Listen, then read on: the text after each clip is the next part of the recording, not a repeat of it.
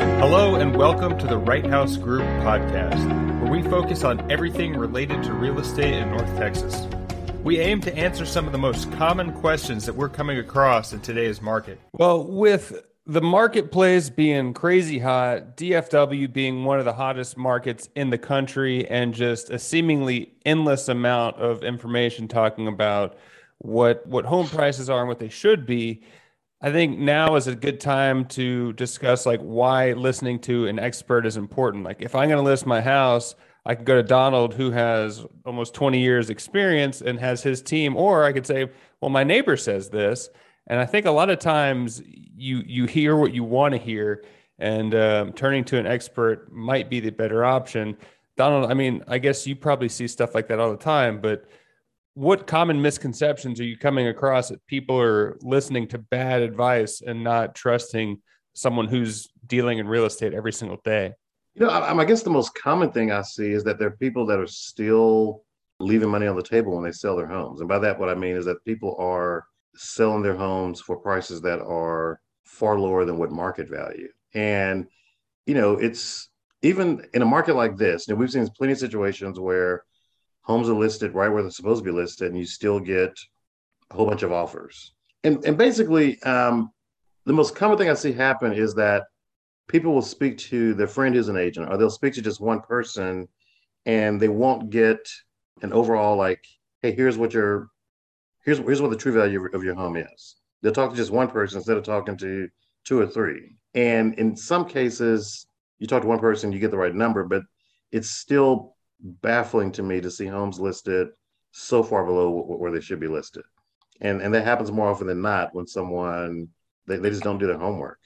And also another thing I will say too is that, you know, someone is selling their home and you're selling it to somebody who's one of these internet buyers that's come in and like put a little bit of money into the house and try to go sell it again. If you're selling your home to someone who's a middleman, you're 100% of the time you are leaving money on the table. There's just there's just no way around that. To me, it seems like people would overprice more often. Do you see that happening where people are overpricing and it's sitting on the market for a long time, or is yeah. it the main thing you're seeing is people just leaving money on the table?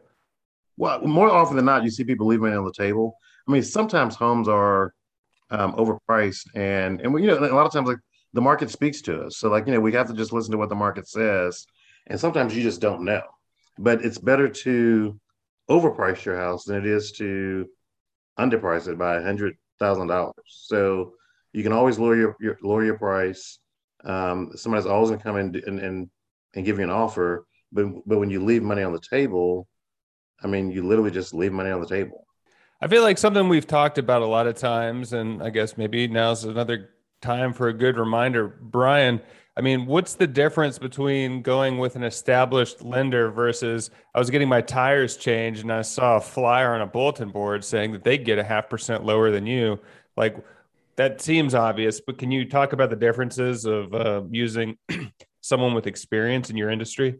Yeah, I mean, I think to Donald's point, right? Technology is great. There's a lot of it out there, but technology is really there to supplement and enhance and help all the communication, but it's not the expert. It's very similar. I tell people it's the same approach with like medical. You know, you wouldn't Google how to read an X-ray or how to, you know, do your own surgery here and there. You can get basic one-on-one information as a starter. It just can't be the finisher. Um, the other thing that technology doesn't know is it doesn't know you. It doesn't know your specific situation. It doesn't know your priorities and goals and needs, and it doesn't have any certified planning or licensing to help you strategize across the board. It doesn't know the market. So a lot of that stuff is more general marketing and advertising, aka clickbait. They want people to get cartoon eyes and fall in love with the idea versus the specifics. And the specifics are in the conversation with the expert. So people have to take the same approach of, hey, there's nothing wrong with technology. There's nothing wrong with, you know, your neighbor having a conversation here and there, but it's not the ultimate authoritative position.